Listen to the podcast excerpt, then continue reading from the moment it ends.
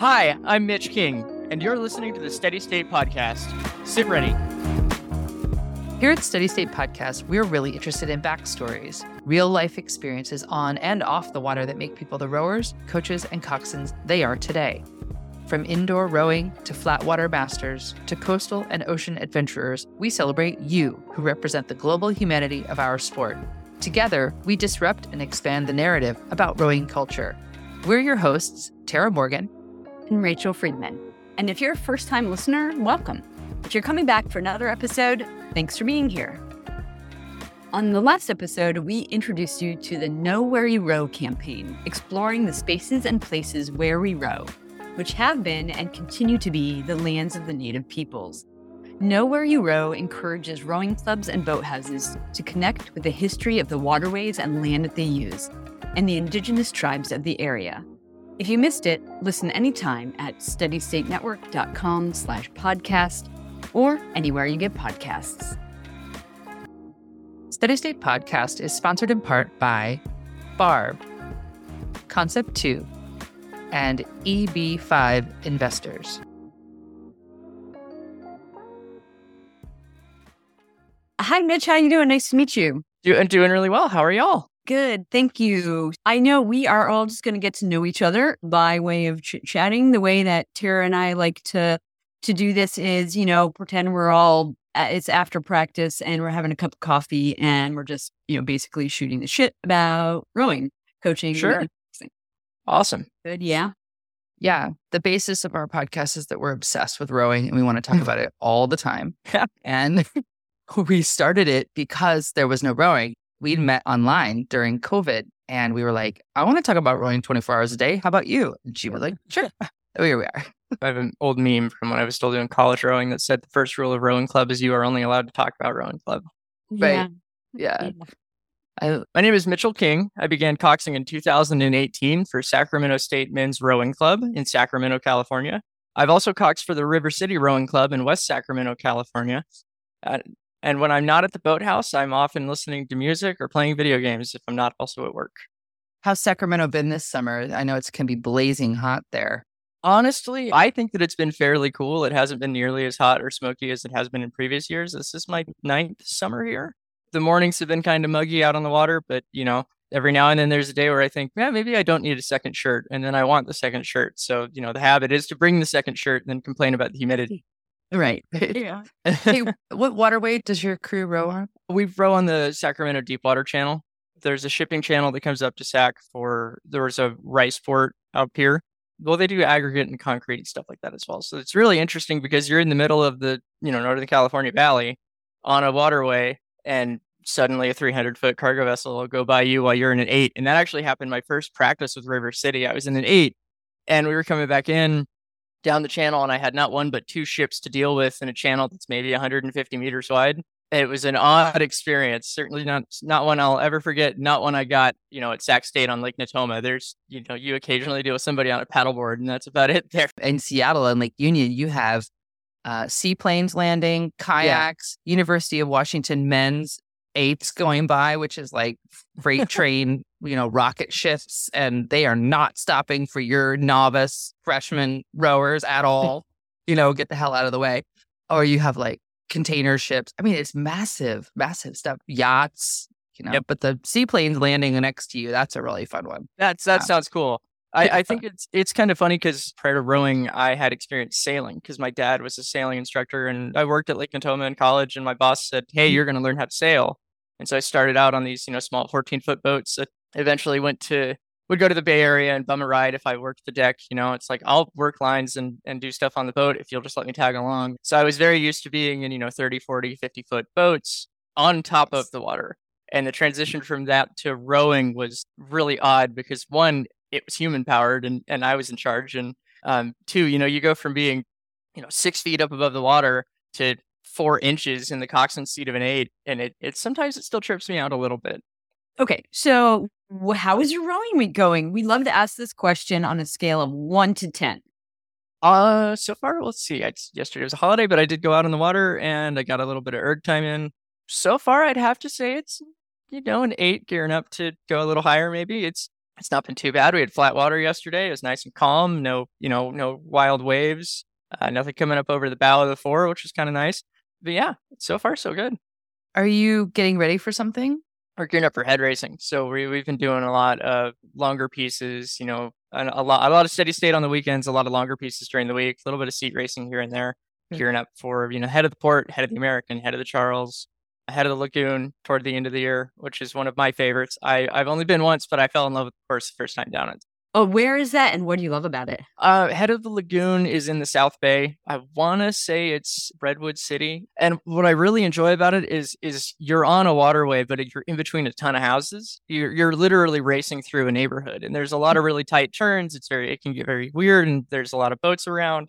You have to go under a few bridges. One of them is kind of tight, and then there's a really really long turn to port right at the end of the course.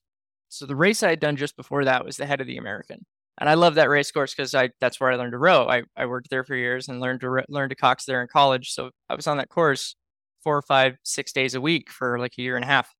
But what I really enjoyed about it about the head of the lagoon compared to the head of the American is the head of the lagoon has a ton of turns. And I had gone in and done racing notes for every thousand meters, what I wanted to do, what I needed to remind the crew of. And then I had also done notes turn by turn. I had like I had Google Earth set up with pins so I knew where the turns were and what I wanted to do and how I wanted to enter the turn, how I wanted to exit it, you know, what things should look like. Probably over prepared. It was just different to, you know, race past people's front porches of racing past, you know, water and buoys and water and buoys the whole way. And trees and more trees. Yeah. Yeah. You should definitely come to Seattle and race Lake Union sometime. It's houseboats, it's parks, it's right in the city. So it, you're just doing this incredible tour of, you know, did you see the movie Sleepless in Seattle? Like you go by that house and okay, yeah. Yeah. And I'm looking at the head of the lagoon on Regatta Central right now, and it's actually a collegiate race. And I see uh, Cal's represented, Stanford, University of Washington's been there before. So that must be fun to have a master's, juniors, and collegiate. I don't see that very often, except like head of the Charles. It's kind of technical. It's in a spot where you wouldn't think there'd be a regatta. Like you're like, who in the heck why would there be a you know why is there a head race in the bay? But it's a yeah. really cool venue, and if either of you ever get the chance to come out, you should for sure. Okay, it's got me thinking because we are. T- you mentioned Tara, you haven't seen a lot of regattas that are like um, high school collegiate and masters. Here we have a lot of regattas that are masters and juniors and open, but maybe not specifically collegiate. And can I share a memory with you all that I had? Yeah, um, no. Okay. So, so Mitch, so, Mitch, yeah. I'm a rower. Um, I'm also coxswain size, so I cox a whole lot. And this is a bunch of years ago, and I was coxing the head of the Occoquan in Virginia. And I love this course; it's gorgeous. And it might be rose-colored glasses looking back now, but I would say this is one of my like best steering situations at a, at a head race. And I remember being right on my point. I'm coming up to a buoy and I need to squeeze around this buoy, right? And I'm screaming towards it, and there's a crew in front of us, and I'm yelling, "Give way, starboard, uh, move over!" And this like this boat will not move over, and we're like charging up on them. They finally move over, and I like squeeze between them and the buoy, and we go screaming by them. And I look over, and the coxswain is like 13. and like, I felt so bad. I went screaming at this kid, and he's like, oh my God. I I don't I don't think I've had anything like that happen because typically when I've been in the boat, it's been like a master's race or you know a master's race with college boats afterwards, or um, the head of the American last year. My women's four wound up passing a couple of the men's boats from the event in front of us, which was kind of an you know an odd excuse. I'm looking forward trying to figure out where the rest of the field is, right? And I'm like, okay, that's another four. All right, I know what boats I'm moving up on because I recognize the blades, and I roll up and they're guys, right? And we're in the last like 1500 meters on the course, and we chuck a boom past a men's boat. And it's like, all right. Nice. Yeah. And I've actually had the the privilege of coxing a head race. I'm 5'10. I am not coxswain size. And I coxed a boat through a turn like that. And a canoe from a tourist came across the course like this. Oh, Did oh, not no. understand how fast we were going. Oh. I said so many expletives that were, you know, and it's also one of those things where you're like telling your rowers, like, eyes in the boat, do not look out. Whatever you do, do not look out. Like when we went through the Montlake cut, and it's supposed to be five boats across is the maximum. And we were five boats across, and it was like oh, no. And I was like, do not look out of the boat. Do not look out of the boat. It's, Oh man. I, oh I think man. there's so many great moments. I, I love all these stories. Like there's so many fun moments, and it just makes me so excited to race this fall.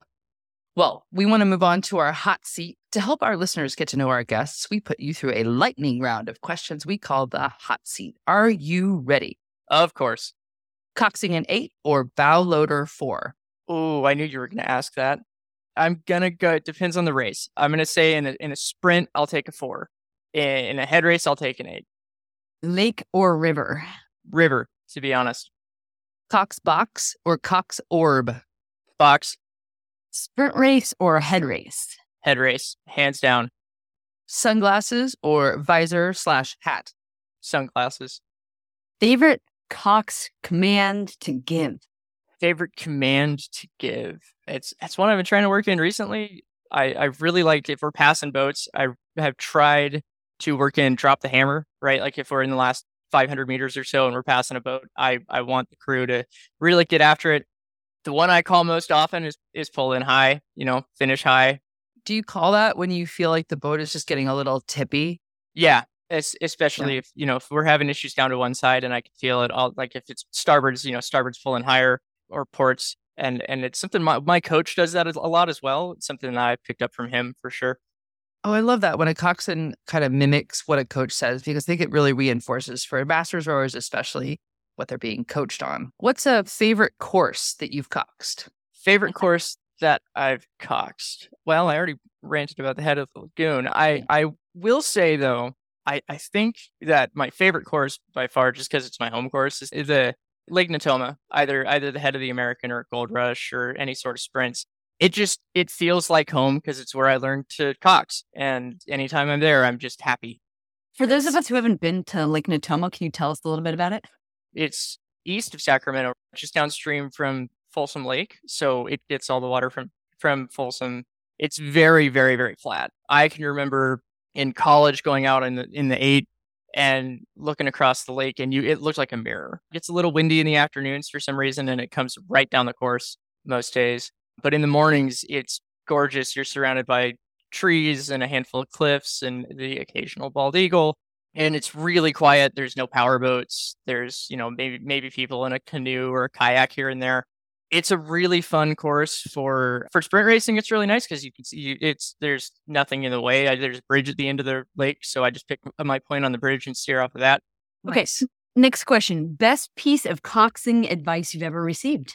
She'll know who she is. A good friend of mine pulled me aside one day after a practice where I was kind of beating myself up. I hadn't quite been, you know, perfect. And I, I was being a little hard on myself. And my, my buddy pulled me aside and she said, I get that you're a perfectionist. I am the same way. Don't be so hard on yourself. You're doing a great job. It's okay to make mistakes. Um, and I, I think that for for any coxswain, especially younger coxswains or, or coxswains, you know, I've only got I've only been in the sport and around the sport for five years and two and a half years of actively coxing because of the pandemic. So I would like to remind myself all the time, you know, I can't be perfect every day. I've, I've got to find something small to work on every single day. One of the things I like about the erg is I can chase tenths of a second.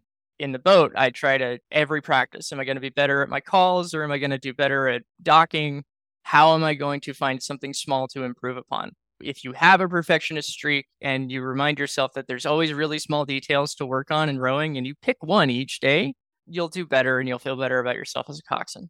I say that applies to rowers too, like especially masters rowers. They're so hard on themselves. You know, they're living these big lives and then they come to rowing and the last thing they want to do is fuck up. You know, the oh, last Oh, yeah. thing the last thing they want to do is be the one that held the boat down or dragged their blade or got the most coaching, you know, like they're easy, they're easy, they're easy, you Yeah. know. And and I think that's a really good point. Like they can go into it saying, I'm gonna focus on handle height today, or I'm gonna focus on my grip today, or my early square ups or something today. Just keeping it really simple. Yeah. and that there's always something to work on, no matter Always. how long you've been involved in it. You know, both as a coxswain as and as a rower. Today, for me, it was quick catches. Like that's Oh, all yeah. About the entire practice. Backing it in, baby. Back it in. Yeah. Woo! That's the hardest thing I learned was backing it in because it Hmm. just is go. It's counter to what you think. You don't want the bottom Yeah. of your blade to hit. You know, one of my coaches a couple days ago said, "Open a trap door." Like open a trap door and drop your blade in. I was like, "That's brilliant!" Like I'd never heard that before. I've always heard slots of concrete. Yeah. Like you're in a concrete highway, like hit the concrete slot, move the boat. And push it past. Yeah. Yeah. Oh, okay. Sorry. We got totally Anyway. anyway. We have no more time. uh, okay, Uh, last que- last question. Coffee before or after a row? After, if I'm on the water for two hours, I, I don't, you know, an hour or two and it's cold. I don't want coffee because then I'm going to be distracted by the fact that I probably need to go to the restroom. And, Yeah, you know, Right. totally. after practice coffee is way better. There should be a t shirt that says coffee before or after practice. I think that would be hilarious. That's true. Well, Rage Drill is a t-shirt company, so boom, boom. I do make t-shirts, so I will do that one just for you, Mitch. I wanna- all right. Well, Mitch, thank you so much for answering our hot seat questions. We all know uh, you a little bit better now. Whoop, You're whoop. welcome. We love what we call the rowing origin story. So, what was going on in your life when you started and found coxing? I love this story just because it's kind of one of those things that I never thought would happen. Right? I um I was a first semester graduate student at Sacramento State. I just finished my bachelor's degree. I'd been working at the, the Sac State Aquatic Center, so I, I worked on Lake Natoma for years and over the summers, and knew there there was a rowing program. Knew a ton of rowers from colleges up and down the West Coast. And I was walking to my office on campus, and I walked past the Sac State men's tent, and their coach recognized me and he started asking me, "Hey man, you know I seen you on the lake. Do you you row?" And I, nah, I don't. You know I don't row. It's like I I paddleboard, kayak, and stuff like that. And I tried to get out of it too. It's like you know I'm a I'm a first semester graduate student. I I have a phys- I have a disability. I have cerebral palsy. I was like I don't really know that that's a good idea. Like I you know I wasn't particularly athletic at the time. I lifted weights because we paid for the gym, but that was it. And he looked at me and he's like, "Well, you know, I mean, you could still do stuff. You could, you know, maybe be a coxswain." And I was like, "Well, you know, I mean, I have grad school and an internship and the job, and I, you know, I'm busy." And I was trying to politely find my way out. And he looked at me and he said, "How much do you weigh?"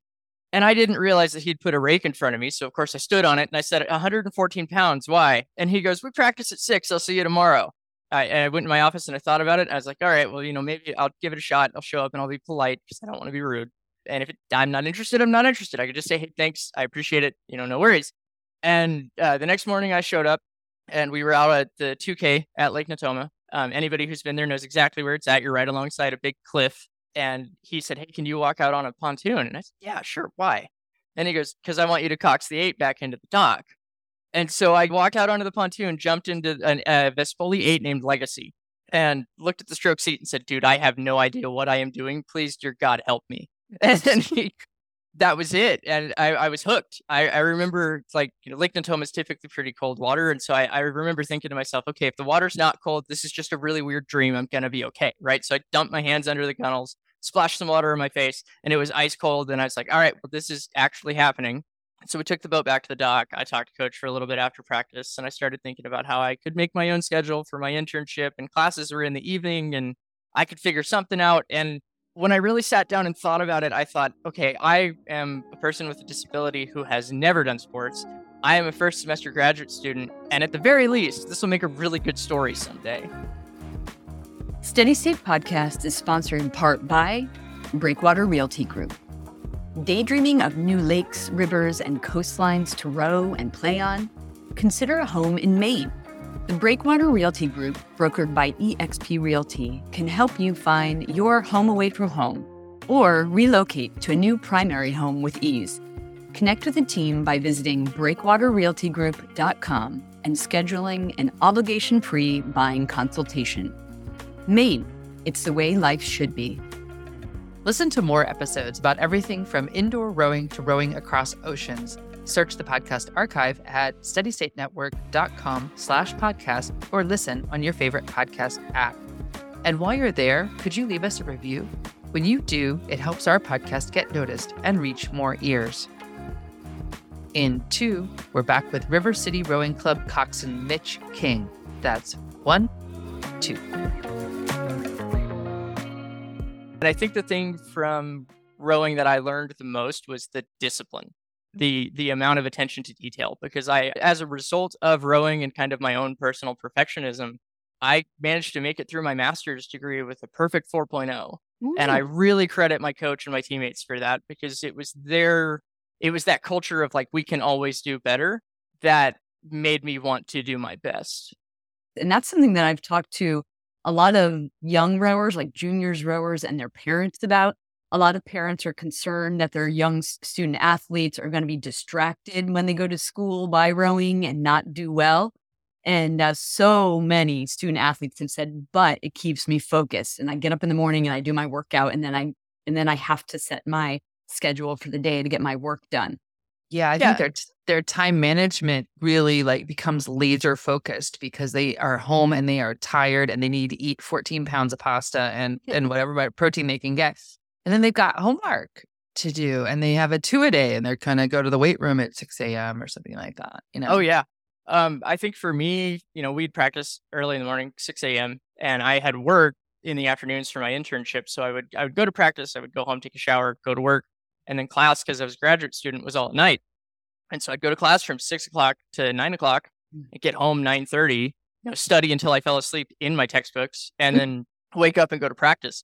Even after I left, even when I took a break from rowing, you know, during the pandemic and was, you know, working remotely and and just erging at home, like that attitude of, okay, how many how many more hours do I have left in the day? What have I still got to get done? That's not to say that I'm at all perfect in my time management, but I do think that kind of that drive, that attention to detail, and you know, wanting to get up and go to practice too. Like who, you know, who else gets to get up and go watch the sunrise? And it definitely has had a huge impact on my life, and I I wouldn't trade it for the world. You mentioned earlier um, the idea of, I think you said something like seeking out tenths of seconds on the erg. Did you start erging in 2018, 2019 as part of the team, or had you ever been on an erg before that? I had been on one maybe once or twice because my brother rowed in high school in in the DC area. I knew what they were and I'd been on one a few times, but I had no idea how to do it. And in 2018, 2019, much to my coach's chagrin, I hopped on an erg because I thought, okay, if the guys are suffering, I'm in a leadership role. I don't have to do what they do. I'm not going to do what they do. You know, I, I I'm missing you know significant portion of my calf from a surgery, my left side. I'm not going to be able to keep up with guys, but that doesn't matter. If I can get on an erg and show the guys that I know what it's like to hurt, then I, you know, I thought that that would help me in the boat because I'm not, I not only have a better understanding for what they're doing, they know that I understand what they're doing. I hopped on an erg and started erging really kind of heavily in the spring season that year because I wanted to do an indoor coxswain's race. And then after grad school, I bought an erg because I just wanted something to do because, you know, it was still the middle of the pandemic. It was because of rowing that I started it, but I keep at it for personal benefit and for rowing because if I, you know, if I sit down and do a 10K, then I know how my athletes hurt. If we're doing erg workouts and our coach sends out the workout, I'll set aside a day during the week from my own routine and sit down and do the workout that coach sent out so that I know what the athletes are going through. I found you on Instagram, I don't know, a little while ago. And one of the things that I've always um, really kind of appreciated about what you post and how you post is your resolve you know, and you've been um, talking a fair amount about how the erg has changed you and, you know, hitting your big milestones. Can you talk to us a little bit about like getting on the erg and how that's changed your your own sense of success and setting goals? For sure. Um, I think that the, the biggest thing for me, the biggest fear of the erg when I started was my, you know, my physical disability. My legs are kind of tight. My left side's more affected than my right. I walk with a slight limp you guys ever see me at a regatta, you'll know it's me. um, probably because I'm really loud, but you'll definitely recognize me. What erging has given me, what rowing in particular has given me, is is a space, and I and this goes back to my college coach Eric Weir. It's given me a space wherein I don't know my limits, and neither does anybody else. And rather than being like I was prior to rowing, where kind of some of my physical limits were determined by external sources. You know, Doc might say something, my friends might say something. I might say, hey, I want to try such and such an activity. And somebody might go, I don't know, man. That sounds kind of like a bad idea. When I finally just got on an erg and, and said, forget this, I, I want to do this. I, I started noticing improvements in my balance. And of course, this is anecdotal. You know, my doc and I have talked about it, but I, you know, means, you know, medical professionals. So your mileage may vary, but my balance got better. My self confidence got better. I, I started having fewer issues where I was, you know, stumbling or falling over my own two feet. I still do, but much less than I did before I found. I've I've just said that I lived like two lives before I found rowing at 25, and since I found rowing, or since rowing found me, where you know in the previous life, limits were externalized. Now I'm in an environment where I don't know what I can do. My athletes don't know what I can do. My coach doesn't know what I can do. He knows probably what he doesn't want me to, but you know, I can kind of find my own limits and push myself further. And so when I did my first 10K back in the spring, that was a big deal. That was kind of cool. And then in July, when I did my first half marathon on the erg, I remember at the end of it kind of getting emotional because it was something where I, I thought to myself, I never thought I would do something like this. It's like if you'd have told 25 year old me right before I went into graduate school, hey, you're going to become an athlete, I would have looked at you like you had two heads. Um, and, and what it's given me for person for personal drive is I do chase that tenth of a second, right? I I look at the erg and I'm not trying to PR by 20 seconds because that's just not sustainable. But if I can PR by a half a second or by a tenth or shave a tenth off my average on my erg mm-hmm. monitor, you know, every month or so. It gives me an outlet for that perfectionism and, and the fear that the disability caused when I was younger of not being good enough, right? Trying to do things to make up for the disability through external accomplishments. And and I I've described it in the past as kind of achievement hunting. When I was younger, it was like, okay, I did the thing. Am I good enough yet? Right. And now I don't have that as much because I have my own outlet. And the wildest thing for me is when I, uh, you know, I do a, a 10K or, or a half marathon or even a 1K piece. And I realize that, you know, weight adjusted because I'm tiny, I'm pacing athletes. You know, I, I can keep up. And, and that's wild because I have a picture of me from when I was about four years old with a pull behind walker because I didn't wasn't walking on my own until about three, three and a half. In my head, I'm still that little kid, sometimes it's really hard to come to terms with my own physical capabilities. And I, I won't lie, I look at my concept two logbook all the time because I'm just like, am I really up almost three and a half million meters at this in the last three years? Like, what am I doing? three and a half million meters.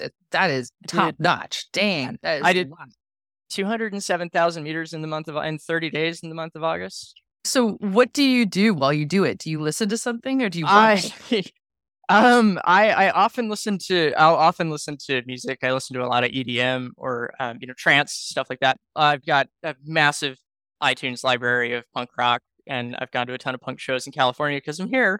And I'll turn that on, zone out, and just go. And I may do steady state three by three k or four by three k, and Would just you... kind of zone out. Honestly, sometimes I just hit shuffle and uh, just see what happens. Which I may go from like a hardcore punk song to Mozart, but I also listen to a lot of podcasts and and watch occasionally. I um I'll use the little the little iPhone mount on top of my erg monitor, and I'll just put my phone up there and watch a documentary and just mm-hmm. zone out. Because if I if I spend time focusing on what I'm doing on the erg, if it's a longer piece, I'm gonna get stuck. Right? I I've found that I get stuck. Um, so what I try to do on longer pieces is every thousand meters I'll kind of check in, right? I'll look at where I'm at every thousand meters, and I kind of think of it as it, I, this is aging myself, but I kind of think of it like a progress bar on an old like on an old installation window, right? Where you see like you're 10%, 20%, 30%, 40%, right? So on a 10k, every 10 every 10%, I check in with myself and I'm like, okay, how am I doing? How much have I got left to go? And when I did the half marathon in July, what I was doing was every 2100 meters or so, I, w- I would look at the erg and I would go, okay, where am I what's my split? Am I on target? Am I where I want to be? You know, if I have to drop my split, how many, how far do I have to drop it? Where can I drop it? And just kind of, you know, only think when I need to think. So only think every 10% or so through the piece. And then the rest of it is just, it's mind numbing repetition. If you want to do a half marathon, you're doing 21,000, just over 21,000 meters. Don't think, just row. You know, remember to breathe and remember it's going to be over before you know it. And I kept kind of glancing up at the clock I have on the wall through the piece. And I was like, okay, that's 30 minutes. I can do this, right? That's 45 minutes. I can do this. That's that's an hour. I can do this, right? That's an hour 30. I'm almost done. I just got to finish. I will say that I, I was told by a good friend of mine, uh, Ben Williams, who is a coach over at Dallas United, I think. Um, he and I talked about it before I did it because I hadn't really trained for the marathon uh, or the half. I just was like, let's just see what happens between 15,000 and 17,000 meters in, that's where I hit the wall. And, you know, I, I really just kind of had to, you know, take a deep breath and suck it up and keep going because it's not going to hurt any worse. Okay, so we'd like to talk to you about your coxing. Okay. So coxswains usually need a few seasons to develop what we call a coxing personality. How would you describe your coxing personality? In the boat, I, am very, very focused. I know what I want. I, I know what I need, but I also like to be collaborative. And I think that that's something that a lot of younger coxswains, certainly myself when I first started, don't really do. Look at your stroke seat, right? I, I'll have conversations with stroke in the boat. If we're in an eight, um, I'll have conversations with bow and a bow loader where I'll ask like, Hey, you know, this is what I'm feeling. What do you feel? How is this working? I can't see behind me in a bow loader, so I'll talk to bow and say, "Hey, what do the handle heights look like? I feel like we're down to port or down to starboard right before the catch. What's going on that I'm not seeing?" And in an eight, I encourage my stroke seats to kind of take their own personal responsibility. They're in stroke because they're more experienced than me, and, and they're good athletes. I have athletes who have been rowing a handful of them probably as long as I have been alive.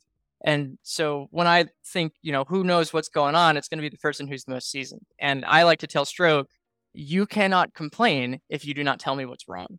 So if there's something I haven't caught, you know, if we're rushing the slide and I'm not feeling it, or if we're not coming out together and I haven't I haven't picked up on it yet because it's dark or I'm not looking at that, tell me and then I can fix it. And then on on land, I, I like to be friendly with my rowers. I like to get to know everybody. I think one of the things that's really helped me that would help any coxswain is grab a notepad. Um, I keep a little write in the rain notebook and a pen in my fanny pack. And if you have a new athlete or you're with a new team or you've been asked to jump in a mixed boat, don't know anybody, ask every mm-hmm. single person, why are they rowing? I think of my role in the boat as kind of customer service, especially in masters rowing, because they are paying to be there, right? I need to give them what they need. I need to do my best for them. And in order to do that, I have to know what they need. So I have a habit of if I have a new athlete, I like to ask them, how long have you been rowing? What gets you in the boat? Why do you wake up at, you know, three, four in the morning on a Saturday to come and get in the boat? Because I know it's not, I know I'm not the reason you're there. I want to know. I want to know what, what motivates them, right? I have a bunch of notes in my little notebook where who, who mm-hmm. does what and why are they here? That helps me keep their heads in the boat and keep them motivated. Like if I know what motivates a rower, I know how to get them to do what the boat needs on the water, I'm very focused. I, tr- I try to be very focused. Sometimes I can focus on things that the rest of the doesn't really see. I try to be very attentive. For me, my my number one goal in the boat is always going to be safety. So I might skip making a call or stop what I'm doing because I recognize that something else is going on that requires my attention. But I think ultimately, I've tried to develop a, a coxswain style that's very collaborative. I mentioned race notes earlier in the earlier on, and when I make race notes, before a race, I'll send them to Stroke and I'll say, Hey, Stroke, you know, what do you think about this? What do you want me to what works for you? What doesn't work for you? If there's a call you don't want me to make, what call is it? If there's a call you want me to make, what is it? If there's something about my style or my tempo or, you know, how I speak that you really want me to work on, like I, when I first came back to coxing after a few years out of a boat, I got kind of frantic. I would get really excited and go way too fast. And it wasn't helpful for the rowers because they were trying to decipher what I was doing. And so working with them and asking them, hey, what doesn't work? So that they can come back to me and say, we want you to be, you know, calm and focused and, you know, think. I had one rower describe it like the pilot's voice, right? Like this is your captain speaking, like very calm, very mm-hmm. collected. And then, you know, give them positive feedback too. Like if I call for a change, if I'm asking the athletes to back the blades in a little bit more and kind of reach, get some more length, if I get what I want, they're going to hear from me, hey, good change, right? Like that's what we needed. Thank you. Um, I say thank you a lot in the boat. I've had a number of rowers that have been like, that's weird. And I'm like, well, you did what I asked. I love a coxswain and a coach actually in masters rowing, especially that circles back. Like they go on and on about something. They have a drill to address something. They talk about something. They show the visuals. They do all the great things. But then you're doing it and they're not saying, that's it. And so Rachel always says that's her one of her favorite coxswain calls is to say, that's it. Oh no, my I, or oh, what is it? My favorite thing is there it is. There it is. Okay, that's what it is. I would say I'm 99.9% a rower. And for me as the customer, which I love that you said that masters rowers are customers, that, you know, having that validation, it's so important for our little fragile egos, our little adult fragile egos. we need it. I had a coxswain one time at the head of the Charles and their pre race thing was I want you to pack all your worries and all your anxieties, put it in a like this, and I'm going to put it in my pack pack, and then I'm going to heave it over the side of the boat at the start line. And it was such a nice visual just to say, thank you so much. Like, all I got to do is put my head down a row, you know, just yeah. right in between the gunnels. Right. Yeah. You know, Tara, you, um, you mentioned that backpack idea before, and I actually used that the other day at practice with a teammate of mine who was like, "Oh, my week has been so stressful," and I was like, "Well, just put that in a backpack and toss it overboard." And she was like, "What?" Like she needed a second to process it. I try. I tried. I'll I like to, I kind of take, I'll occasionally do something similar. Like if I know we're all kind of stressed because we got races coming up or something, or I know somebody's going through something, when we're leaving the dock, I'll say, okay, we're leaving the dock, we're going out to row, whatever your stresses are, leave them on the dock. We'll come back to them in an hour. Yeah. Um, you know, leave it here, you're here to row. Um, yeah, hit pause. Yeah, just switch gears for a sec. Can you just tell us about your disability? Yeah. So, um, so my disability is cerebral palsy. I'm ambulatory. I can't quite remember exactly the diagnosis. It's broken down into different diagnoses, and I can't for the life of me remember exactly what mine is. But I, so the left side of my body is kind of tight. They not aren't really sure if I had a stroke at birth or what happened, but I showed up to my own birthday five weeks early. Really wrecked the party. Um, but I, I walk with a limp. I, I wore braces as a kid on my ankles. I, I had to have a couple of surgeries as a kiddo too, like a, a heel cord release, and the other one was gastrocnemius recession, I think where they lengthened out a bunch of tendons. And I'd been in and out of physical therapy my whole life. And one of the things that's really important to me is accessibility and inclusion of individuals with disabilities. Because as a coxswain, you know, I'm not the biggest dude in the boat. I'm not the strongest by any means, but I'm there and I'm working my butt off to be there. And I train in my on my own outside of practice.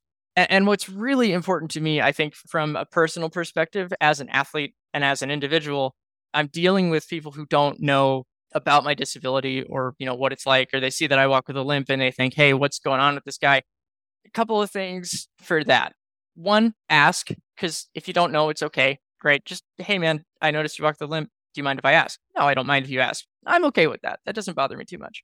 The other thing that's really really really important and I think has only the last few years really I've noticed it more is assume competence right? If you run into someone who has a physical disability assume as a coach or as a teammate or as a friend, assume they know how to do a thing, right? Or assume that they are capable of it.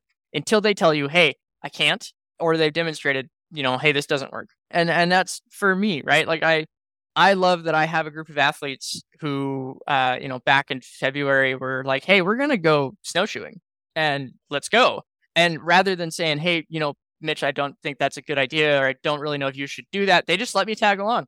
And we did like seven miles up in the mountains in snowshoes. And it was my first time in snowshoes. And the very next morning, I was on an erg practice. And so, you know, I was in all kinds of pain, but I did it. And I was able to do it because the people that I'm around don't kid glove me. They all give me plenty of room to figure out what I can and can't do, you know, enough rope to hurt myself with.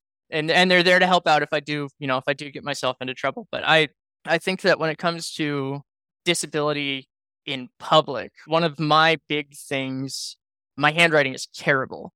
And I had an instance at a regatta uh, where I was asked to sign my name for medals for my boat. And I was really stoked because it was my first like gold medal. I was really pumped. Like, I'm to get the medals for the boat. And so I walked over and I was asked to write my name down for him. And I did, hey, print your name for the medals. I wrote my name down as best I could.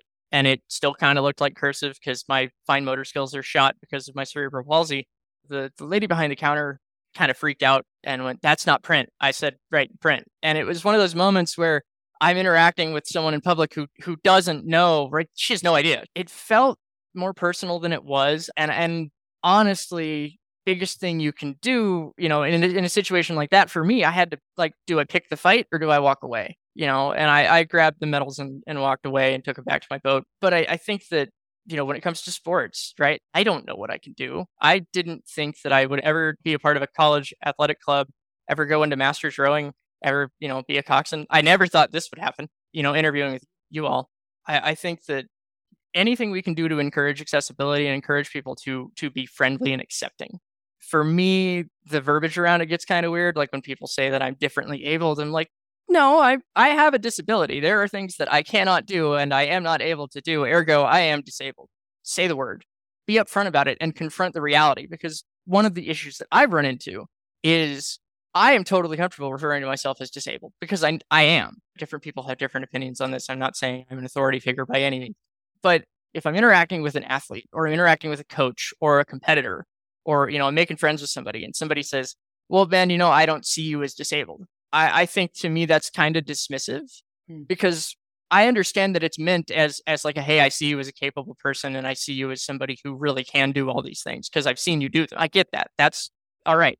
The intent I understand, The problem is it comes across as though disability is a bad thing or that mm. disability is inherently less than, or when people say stuff like you're too fit to be disabled or you're too handsome to be disabled or whatever, it makes it sound as though being disabled is somehow less than. And I think that that really defeats the purpose because as a person with a disability, I can't turn it off, right? Don't get me wrong.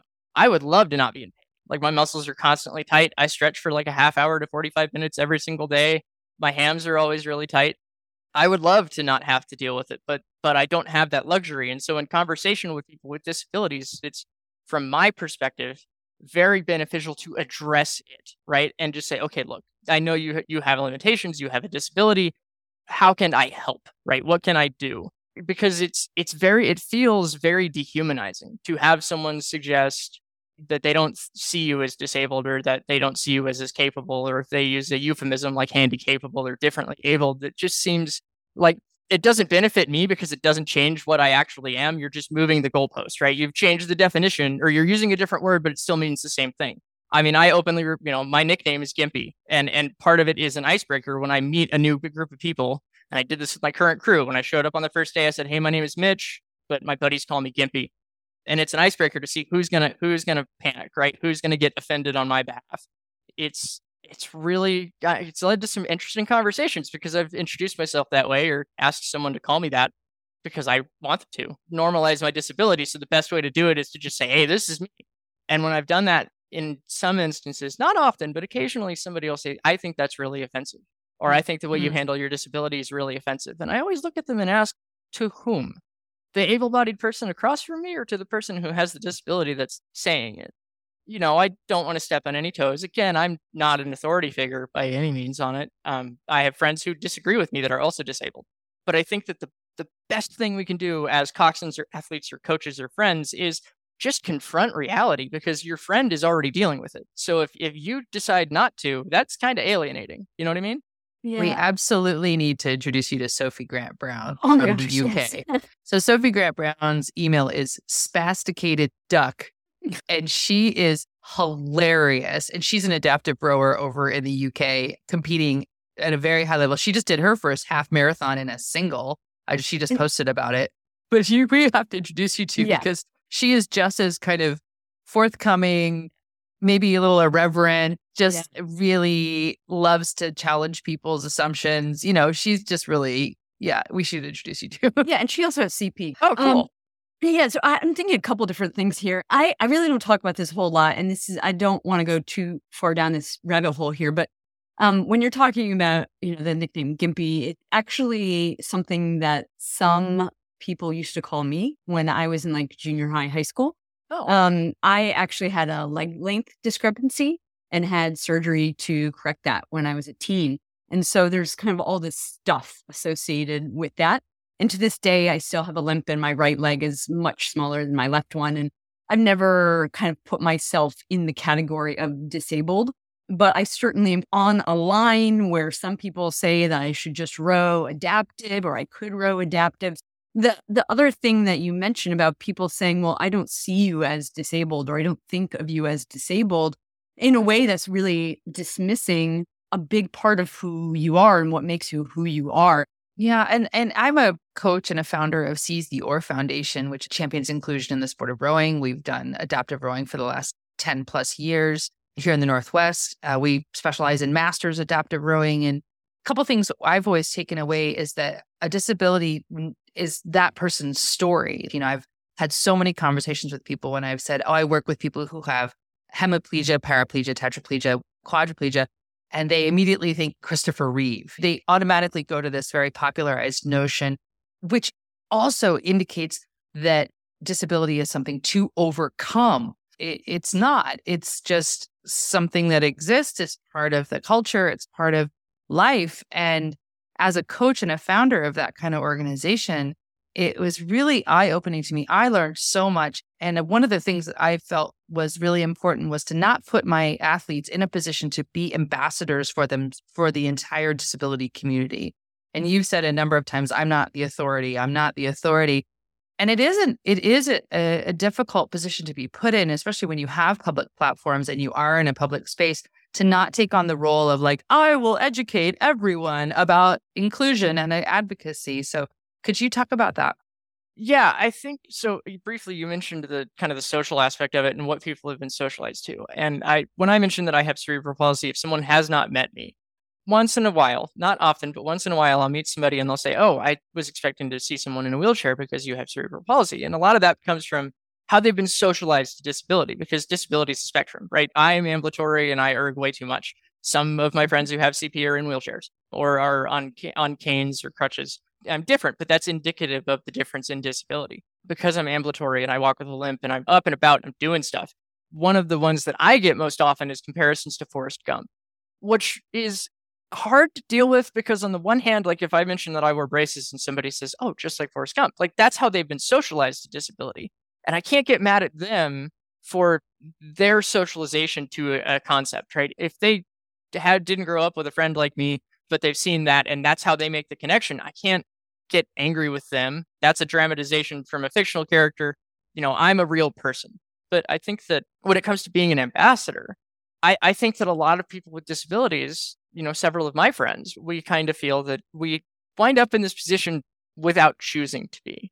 You know, it's just kind of a fact of life. I wind up explaining to people what my disability is if they ask. I wind up demonstrating to people what I am capable of doing. I don't mind being an ambassador because I can articulate things and communicate, and I, I, I should use that capability to help better the situation for others who can. What I do not like at all is the idea of being called an inspiration because I don't really do anything to inspire others, right? In my mind, everything that I do is is my way of dealing with it, right? Like the reason I work out, the reason I erg as much as I do is because I enjoy it, but also because it's it's kind of a way to cope. It's kind of a way to, you know, st- to stick up a finger to everyone who said you can't do this, that, or the other thing and just do it. And it's, you know, it can be really kind of rewarding to sit back and think of how far I have come physically in my own journey and versus where people thought I would wind up or where I was told I would wind up. And just think if someone finds what I'm doing to be inspiring, sure, fine. If you tell me I am an inspiration, that kind of feels dehumanizing in, in a similar way to the stuff we spoke about earlier with the different euphemisms. It feels very dehumanizing because I'm not setting out to necessarily be an ambassador or necessarily be an inspiration. If you decide, hey, I listened to Steady State, Mitch said he erged 200 kilometers in the month of August, I want to erg 200 kilometers. Great, go for it. Get after it. Remember that, you know, when you deal with people who have disabilities, they're human beings. And I think that it's fair to say that many of us, you know, I can certainly speak for myself, don't necessarily want to have the burden of being a disabled person or or being an inspiration or because then you feel all this extra weight right? When we tokenize individuals with disabilities are, are we look at an athlete who's doing inclusive rowing or doing what i do and we say that person's an inspiration. That person's inspiring. You know i look at what they're doing they're disabled and i'm physically able you know what's my excuse? And i i get that. I've said that to people right? Like i've given people a hard time, friends of mine a hard time, or my buddies are like, I just don't understand how you do it. And I'm like, you know, think about how much further you could go. Like, that's one way to kind of do it. It's like, hey, man, you know, I'm doing this. Think about how much further you can go because both your legs work better than mine. I mean, heck, I've made a call that the Sac State guys who were in the boat still remember. It was my first head race in an eight, 1500 meters to go, and I the boat was dying out. And I said, guys, God gave you legs that work. I expect you to use them. And every single one of those men to this day will tell you that that call. And Mm-hmm. Sometimes it's advantageous, but I think that being an ambassador is kind of a natural byproduct of the situation I find myself in, right? And I have to deal with it as it is. I can't shirk my responsibilities because it's a disservice to others. I, I have an athlete, uh, several athletes whom I've spoken with in the last year or so, and I've told them, hey, thank you for treating me like a human being. You know, thank you for just seeing me as a person and and not kid gloving me or looking at me when I hop on the erg when we're doing some ridiculous workout and, and saying, I don't know that that's a good idea, you know, just like letting me be me. I'm really glad that you found that at River City Rowing. It sounds like a great group of people. Oh, they're a great group of people. I, I am, I love every single one of my athletes. I, I'm very, very fortunate to have them. What do, what would you say your your pitch for rowing is? If you were out at a coffee shop and you saw someone and they said, "Ah, you know, I need to find community," and they are of of all ability, right? Like, like we just look at the whole yeah. spectrum. Like, what what would your pitch for rowing be? I I would say it, it's an opportunity to find how hard you can push yourself. It, it's an opportunity to surprise yourself, and I I think I surprise myself every day. I am constantly amazed that I get to get up early in the morning, get in a boat, watch the sunrise with a handful of my best friends, whom to me have become my family. I it, it's it really is a place where when you're in it, when you're rowing, when you're erging and you're working out, you don't think a whole lot of it. And then, you know, midway through the week on a day where you don't have practice, you kind of sit down and think about where you were a couple of years ago and you go, geez, how did I get here? It's an opportunity to push yourself. It, that's really the way I would sell it. It's absolutely an opportunity to find out what you can do. You talked earlier about what's coming up next in your fall head racing season. Are you going to head of the Charles? I don't know yet. I'd Mm-hmm. like to. I, I really want to go. I've had a bunch of friends that have raced um, in the past. I'm stoked. I've you know studied the course a ton, watched footage a bunch. I really want to go to the head of the Charles because I, I kind of want to get to have that atmosphere because my experience with rowing hasn't really been large crowds and loud noises and spectator sports. And of course, anybody would want to go. I, I don't think you could talk to a single athlete that I know or anybody in my boathouse or any of my friends in other boathouses in Northern California where if you asked them, hey, do you want to go? I don't think any of them would be like, nah, I, I think I'm okay. I think every single one of them, if asked privately, would say, yeah, I want to go. So we'll see. Well, Rachel's been a coxswain on the course many times, and I got the privilege of rowing in a boat coxed by her last fall, and we'll do it again this fall. And it is a spectacle that is not to be missed. It's just, it's just one of the most fun things in the world. So I hope you can, I hope you get to go. And if you get to go, let us know. We'd love to meet up with you there. Oh, Oh, yeah, heck for yeah. sure. Oh heck yeah, we work the whole weekend. We work media the whole weekend. Awesome. Yeah, I'll I'll uh, I'll show up and give you guys my coffee shop pitch. Oh, perfect, awesome. well, Mitch, thank you so much for taking so much time to chat with us today. This has been awesome. This has been really fun. I kind of don't want it to end. Yeah, thank you guys for having me. I really appreciate the opportunity. I'm really happy to talk about disability in sports and kind of advocacy as well because, you know, like we mentioned, there's a whole bunch of mystique around like what does it mean to be disabled? And if your only socialization is through mass media and you know, you've seen Breaking Bad, so you see cerebral palsy and think crutches, or you see Forrest Gump and you think person walks with a limp is probably mentally handicapped. You know, it's nice to have that platform. So thank you so much for that. You're welcome. You're welcome. This has been awesome to talk with you, and uh, hopefully, we'll see you in Boston. Yeah, I hope so.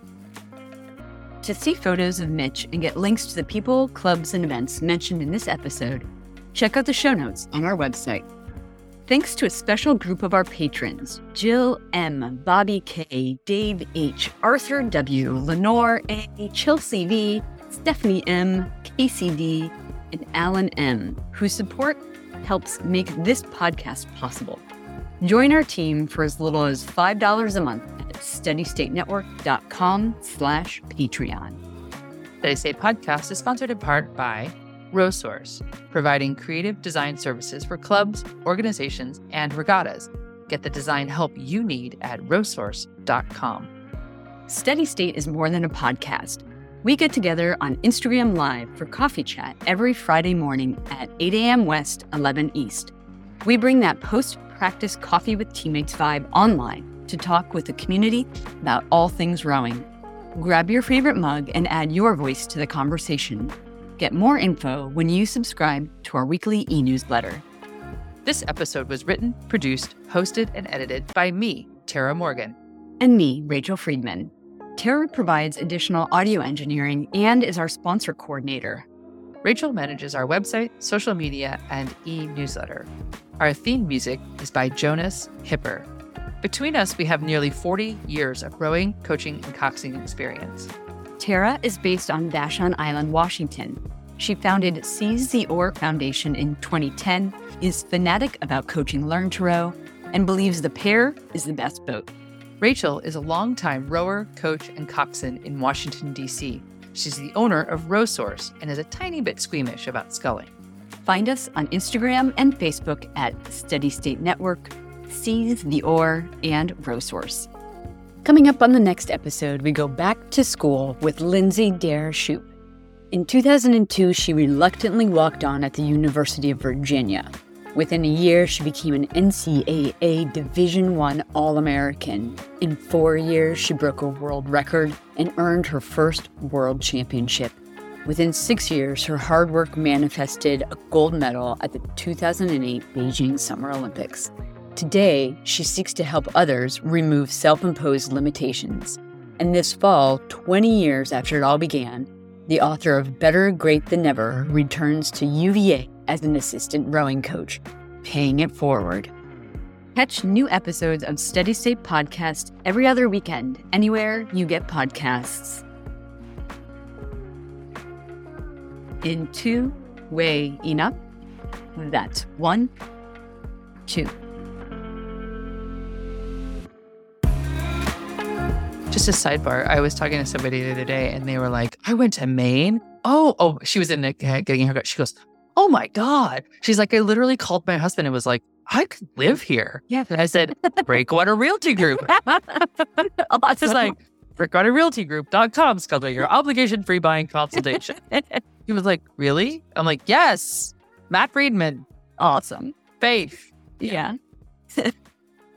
oh, Yeah. so I need to, I need to ask because I went from rowing to sailing, and the confusion about port and starboard was so frustrating. Like you're facing one direction is port starboard, and then all of a sudden you're moving the opposite direction. You're like, why can't I remember?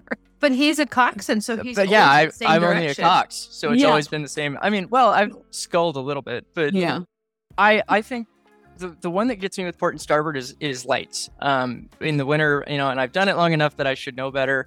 Um, and in the winter, every now and then, when it starts getting dark, I'll put the bow light on backwards, and my coach will, you know, cruise over in the launch and fix it, kind of give me a look.